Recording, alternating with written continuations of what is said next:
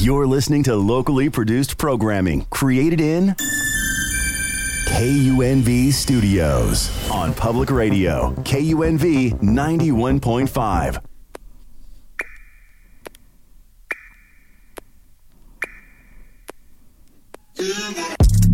Run for them life.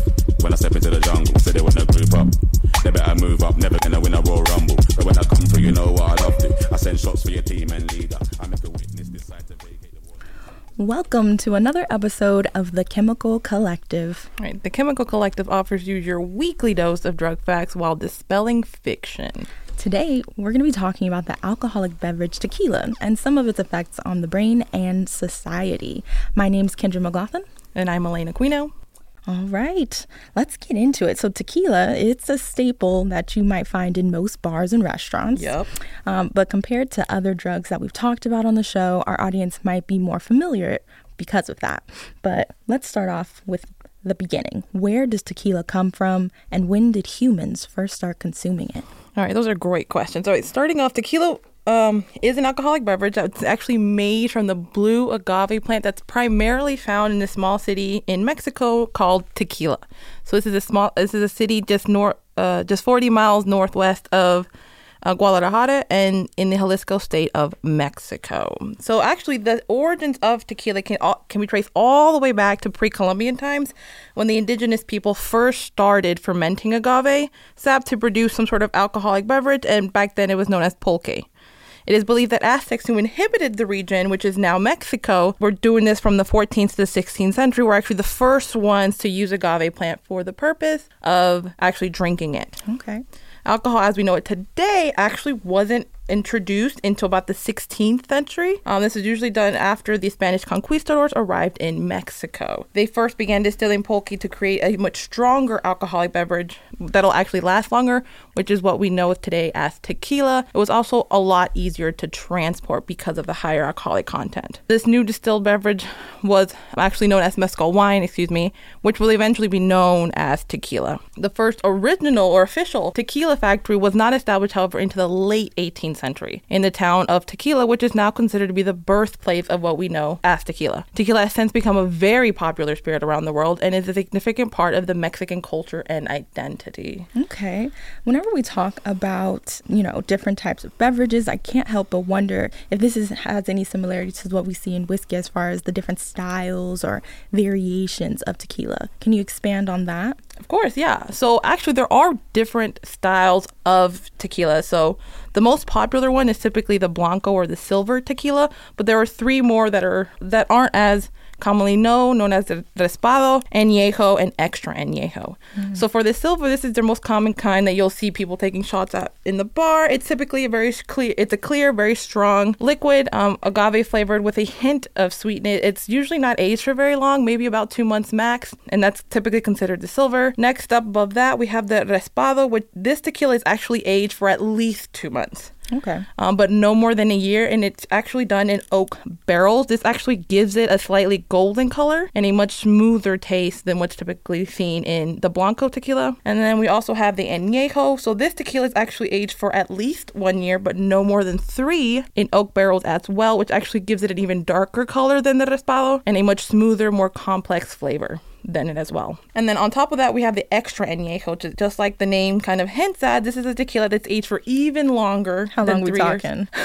Uh, that's a good question. But at least three years, but it can go much, much longer than that. Okay. Typically, the longer you distill it or the longer you age it, the deeper in color and the smoother and richer in flavor it gets. So, in addition to the different styles when it comes to aging, you can actually change, add artificial flavors or natural flavors to the tequilas as well. You can infuse it with lime, coconut, or even jalapeno, among many, many others. I'm sure many have seen these at bars. And they can also be made with different types of agave, um, not just the blue agave, and they can also, which can also give it a very unique and distinct flavor. So depending on the agave, depending on how long it's aged, and depending if you want to add any natu- natural flavors, can very can very distinctly change the type of your tequila experience. So you're mentioning, you know, we start off with this agave plant, but how do we get it all the way to the tequila that we know? What's the process that's involved in this? All right, so the process for making tequila typically involves harvesting the agave plant and then you cook it to convert all the starches into some sort of fermentable sugar. Then, once you've cooked the agave, it gets crushed and to release all the fermented juice, then you distill it and then you age it in barrels to produce what we know as tequila. Okay, so I know that there might be different variations as far as like how the preparation of tequila might change. For instance, if there's a different agave being used, can you expand on that? Yeah, of course. So the agave preparation can change depending on the agave, just because every plant has a different property. So the the two main types of agave that are used in the production of tequila is the blue agave and the lesser known agave varieties such as the agave angustifolia, the agave ro- rhodacantha, and agave maximiliana.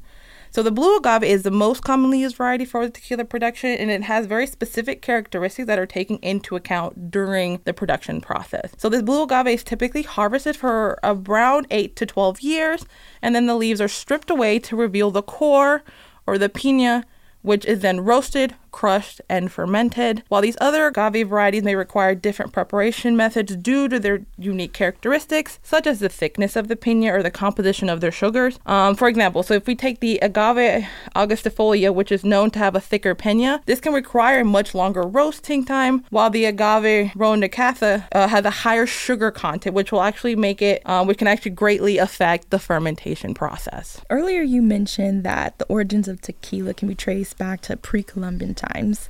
And I'm curious how you think the use of tequila has changed over time. Oh, yeah. So the use of tequila has changed dramatically over time. So typically, when tequila was first created, it typically used as a more of a slower drinking liquor. So, like a different experience. It was a different experience altogether. Back then, historically, it was primarily used in Mexico and it was seen kind of uh, it was often drunk neat, sipped very slowly, and the utility accompanied with what we know as lime and salt to help enhance all these flavors and kind of balance out the really strong agave taste that some tequilas can have. However, through the years, um, tequila has become much more popular. Um, it has expanded use to more traditional occasions, such as parties, etc. And now tequila is also used in a lot of different cocktails, such as the very classic, very popular margaritas, palomas, and even tequila sunrises, as well as new innovative creations that are showcased every day um, to showcase kind of the spirit's versatility and complexity and flavor. Tequila has even made its way into the world of fine dining, where it's sometimes paired with high end cuisine to create mm. a very unique and even memorable dining experience. So you pair food really well with the different types of tequila. In addition to that, some of these newer t- distilleries popping up have begun to producing more premium style tequilas that are meant to be savored like fine wine and aged spirits. The use of tequila has evolved over time to reflect changes in ancient cultural preferences as well as the increasing globalization of food and drink culture. But despite many of these changes, tequila still remains an important symbol of the Mexican culture and heritage. And its production production and consumption continue to be closely tied to the country's history and tradition, which is why we still pair it with salt and lime primarily. Okay, now now I'm a little bit more intrigued as well. So you said that this is expanding beyond traditional drinking occasions. What are these traditional customs or ceremonies that are associated with tequila? Yeah, so one of the most popular uh, customs associated with tequila would be this agave harvesting ceremony or jima, mm. which involves the cutting and the harvesting of the mature agave plant. It's usually some sort of party, it's a communal meal, and you have uh, festivities at the end to kind of celebrate the harvesting of this very important plant for many, many people. Um, it usually takes place between the months of June and November, so right around the summertime, heading into the fall. And it's an important culture event that's happening in many of the tequila producing regions found in Mexico. Hmm. Are there any other ones? Yeah. So, along with that, there's actually a tasting ceremony as well associated with tequila, also known as the degustacion. So, this is briefly mentioned earlier when we evolved sipping tequila um, with salt and lime, but there's actually a little bit more to that. They even have these very special uh, ceramic cups known as caballitos, and they are typically accompanied, like I said, with a, a wedge of lime and some salt. The ritual itself involves licking the salt from the back of your hand, taking a sip of tequila, and then sucking on the wedge of lime to enhance the flavor. Um, among that, there's also more, there's several festivals and celebrations associated with tequila itself, such as the National Tequila Fair and the International Tequila Festival, which all take place in Mexico and showcase the culture and historical significance of tequila. Oh, okay. Well, I am finally getting to the segment that all of us nerds enjoy. How does tequila work in the brain? Can you tell us what receptors are involved in the process? Yeah. So tequila is an alcohol, which means it contains ethanol, Right. which is a psychoactive substance that affects several neurotransmitters, primarily the uh, GABA amino- aminobutyric acid known as GABA system, the glutamate system, and even the dopamine system. So the GABA system is uh, particularly and primarily affected by ethanol. It's believed to be the main mechanism behind which tequila and other ethanol-based drinks take effect, and ethanol actually enhances the activity of these GABA receptor, which is responsible for inhibiting a lot of our neural activity, which actually leads us to be less, which leads our brain to be less excitable and can actually produce feelings of relaxation and sedation, which is what ty- people typically affect once they've ingested some sort of alcohol. They get more relaxed, That they're a little makes bit more at ease.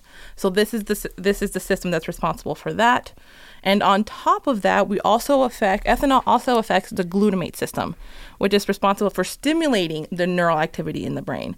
So while ethanol can, uh, so ethanol inhibits the activity of these receptors, which can then lead to decreases in our cognitive function, impair our coordination, and even our memory. Um, so lastly would be the dopamine system. So this is actually really, um, so this is the system that's most associated with pleasure and reward in the brain. So ethanol can actually work to increase the release of dopamine in the brain, which makes us feel euphoric and really, really happy. That's why typically people who have had access to drink are really, really loud. Re- they're having a really good time. They seem to be really, really happy as well. Okay, so you've mentioned GABA, glutamine, we have dopamine, but does Yes. tequila have effect on any other neurotransmitters? Uh, yes. So it can affect three other systems as well, known as the serotonin system, the norepinephrine, and the acetylcholine system. So it can actually help modulate the activities of these other three. So, for example, it'll actually enhance the release of serotonin in the brain, which actually helps feel help us feel relaxed, calm, um, and it also affects the norepinephrine system, which is responsible for regulating our arousal and attention. Um, in moderate doses, ethanol can be seen to increase norepinephrine levels in the brain, which can produce a sense of alertness and heightened sensory perception. So while there's like this very small window when you first start drinking, when you're like hyper alert, you can sense a lot more things and you're more sens- sensitive.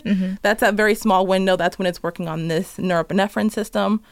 And then lastly, it can also affect this acetylcholine system, which is involved in our cognitive function, memory, and learning. So ethanol or tequila will actually inhibit the release of acetylcholine in the brain, which is what leads to us having memory impairments and even cognitive deficits. So we don't actually remember. If we have too much, we don't actually remember what happened the night before. Okay. Okay, so we have a perspective of what's happening in the brain. Yes. What's happening in the body? Can you expand on the effects that um, an alcoholic beverage like tequila has on the body? Yeah, so tequila has both negative and positive positive effects on the body. So tequila is actually known to positively affect digestion. So in small doses, um, so tequila actually has this compound known as agavins, um, which is a type of sugar that is not fully metabolized in the body, which um, can help act as a prebiotic and promote the growth of many of the bac- uh, beneficial bacteria in, in, found in our gut, which can aid in dige- digestion and improve our overall gut health In small. in very small doses. Obviously, Okay. you don't want to do in excess because then Never. you can have the We opposite effect. Now you've done too much. Exactly. Um, so, in addition to that, it is important to note that it is an alcoholic beverage, and obviously, excess consumption will have negative effects on the body. Alcohol is also a diuretic, which means it's essentially going to dehydrate the body by increasing our urine production, um, which can lead to headaches, fatigue, and even dry mouth. Additionally, alcohol can even impair cognitive function and motor skills, which can then lead to increase the risk of getting into an accident and other injuries. Um, like every other, uh, like every other alcoholic beverage, tequila is also going to affect the liver. So the liver is the main is the organ responsible for metabolizing alcohol, and drinking in excess can actually lead to inflammation, scarring, and even liver disease. Moreover, alcohol can also weaken your immune system. So if you drink too much, you can actually be more susceptible to infections. Because, um, and lastly, the effects of tequila on the body can vary depend uh, can vary greatly depending on factors such as the amount consumed, a, an individual person's tolerance to alcohol, as well as the presence of any underlying health issues. Um, that being said, just with any drug, like just with any drug, tequila can be potentially dangerous. It is essential to consume tequila and other alcoholic beverages in moderation to avoid any adverse effects on the body, of course. Okay. You briefly mentioned that there are some serious effects that can happen to the liver, but I, I'm, also curious about how tequila might affect things like the cardiovascular system. Yeah. So, in moderation, tequila can actually have some cardiovascular benefits. But of course, in excess, anything can be adversive. So, the agavins that I mentioned earlier, which are found in tequila, have been shown to help lower blood sugar levels and improve insulin sensitivity. This can be this can have a positive effect on our cardiovascular health since high blood pressure and insulin resistance are risk factors for developing heart disease. Hmm. Furthermore, some studies have suggested that moderate alcohol consumption, including tequila, may actually help raise our HDL cholesterol levels. So, this is typically known as the good cho- cholesterol. This is the one that we want in our body, which can actually help reduce the risk of heart disease as well. However, like I mentioned before, it is worth noting that this effect may be modest, but not uh, maybe modest, since excessive alcohol consumption can actually lead to hypertension or high blood pressure, which is a significant risk factor for heart disease and stroke. Additionally, excessive alcohol consumption can lead to irregular heartbeats, known as arrhythmia, which can then increase the risk of sudden cardiac death. So, it's important to note that while drinking tequila or any alcoholic beverage can also interfere with some medications used to treat many cardiovascular conditions, such as high blood pressure. So, it's essential to speak to a healthcare provider about any potential interactions before you start drinking. That's that's a really important thing to note. How long do some of these effects take um, for a tequila after one ingests it? So the initial out, the initial onset for tequila to take effect is typically about five to ten minutes, but it will vary depending on an individual's weight, their metabolism, and even Right. the amount of alcohol consumed. Um, amongst many many others. So on average, the peak time will be about thirty minutes to an hour after the initial intake of tequila, um, and then once you've consumed the tequila, it'll then enter your stomach, which will then be absorbed partially in your in your stomach to will be partially absorbed in your stomach into your bloodstream, but most of the most of the absorption for alcohol actually happens in your small intestine. Once it reaches your bloodstream, it'll then be distributed throughout your entire body. Um, the liver itself also, like I mentioned before, metabolizes all the alcohol at a relatively constant rate, which can actually, which is about one standard eight ounce drink per hour. Um, and therefore, the effects of tequila will also depend on how quickly the liver can metabolize the alcohol. So, if you're drinking a lot, your liver can't keep up, the effects are going to be a lot stronger. And it's super dangerous. Correct. Uh, Um, that kind of leads me into the next thing that I'm sure a lot of people might wonder is whether tequila is considered an addictive substance. Oh yeah, of course. So like any other alcoholic beverage, tequila is addictive. Um, the addictive properties of tequilas are due to its alcoholic content and can actually lead to uh, act- permanent changes to the brain's chemistry and create a sense of pleasure and reward. Um, so some of the typical signs of alcohol addiction or alcoholism would be this craving of alcohol, continued use of alcohol despite all the negative consequences in your life, difficulty controlling the amount or even the frequency of how often you're drinking. Um, you can also see an increase in your tolerance to alcohol, which means you're requiring more alcohol um, every time you drink to get the same effect. Um, but also, more importantly, is this idea of giving up other activities in order to compensate for your drinking and to recover from your drinking. Right. Can you expand on some of those withdrawal symptoms that you just alluded to um, when it comes to consuming tequila? Yeah. So, some of the very common withdrawal symptoms associated with tequila and other alcoholic beverages include anxiety, depression, irritability, nausea, vomiting, sweating and tremors in excess, headaches, dizziness, insomnia, and other forms of difficulty sleeping. And, ev- and in very, very severe cases, you can get things like seizures and even hallucinations. Oh, wow. Um, typically, the onset and duration of the withdrawal symptoms can vary and it'll depend on the severity of the alcoholism, but they usually start within a few hours um, to a few days and they can last a drink or even several days or weeks depending on the severity of the case. Withdrawal symptoms can be particularly severe for people who have a history of heavy or long term alcoholic use. Okay, so you're mentioning some very like um, adverse reactions to you um, drinking tequila, and I'm wondering if it's possible to overdose while drinking tequila.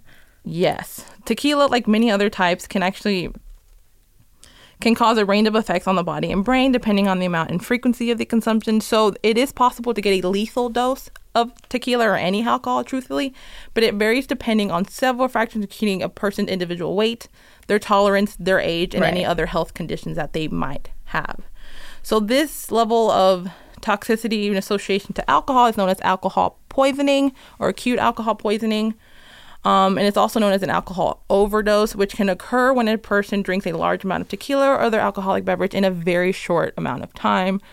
Um, some of the symptoms asso- associated with alcohol overdose include confusion, disorientation, loss of coordination, very slurred speech, nausea, vomiting, and even an irregularity or slowing of your breathing, loss of consciousness, and seizures, and even coma in a very severe death. So, alcohol overdose can be very life threatening and is essential to seek emergency medical attention if you or someone you know shows symptoms of alcohol poisoning. In very severe cases, alcohol overdose can lead to respiratory failure, coma, or even death. Wow. We hear a lot of instances of people like quote unquote blacking out or whatever when drinking large amounts of alcohol, but I wonder how many people know how serious it is essentially. Yeah, fortunately, not many people do understand that acute alcohol poisoning is very much so a thing. Very, Very so much so. dangerous. Okay.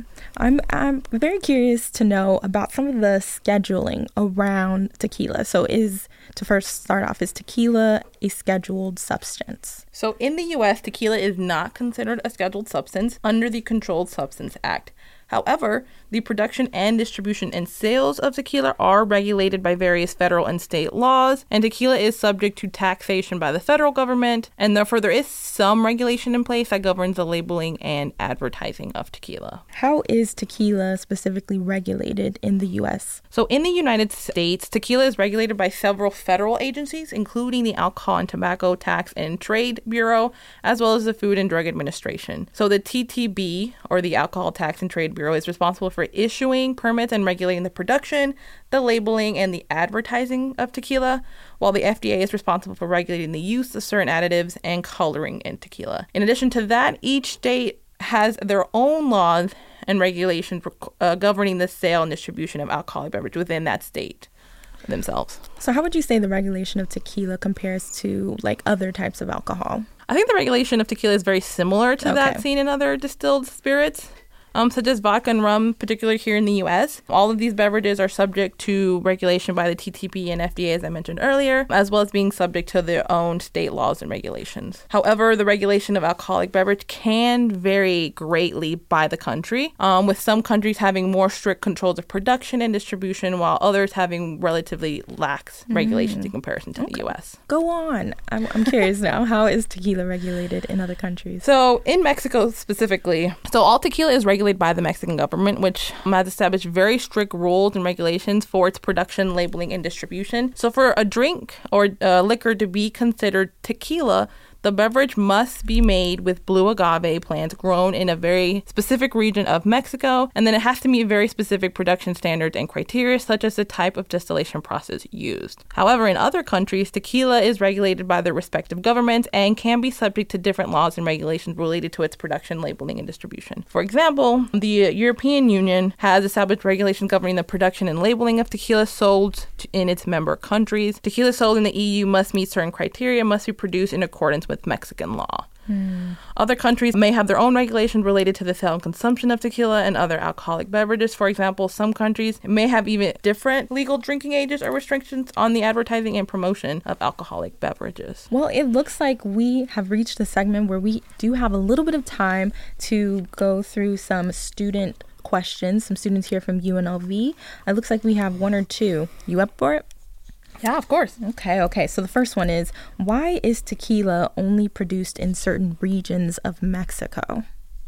All right, so the specific geographic regions where tequila can produce are known as the dominion of origin of tequila. So the DO is the legal designation that ensures that tequila is made in accordance with very specific quality standards and production method. It's used to protect the reputation of tequila as a very unique and high quality product of Mexico. So once again, this blue agave plant thrives in the highlands in central Mexico where the climate and soil are ideal for its growth. This is why the designated tequila production regions are located in these areas. That's typically where you find all of these plants. And this plant is used to make tequila must be grown in these very specific regions and meet certain quality standards. Okay. Um, the last one that I have for you here is Are there any environmental concerns related to the production of tequila? So there's actually several environmental concerns related to tequila production. One of the main issues is the impact on water resources.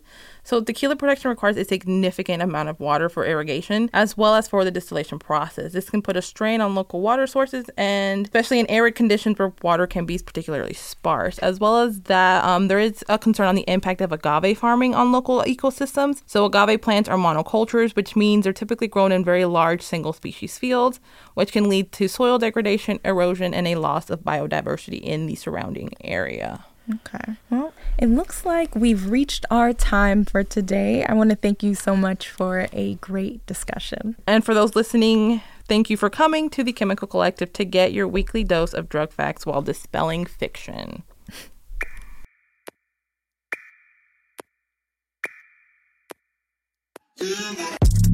Run for them life.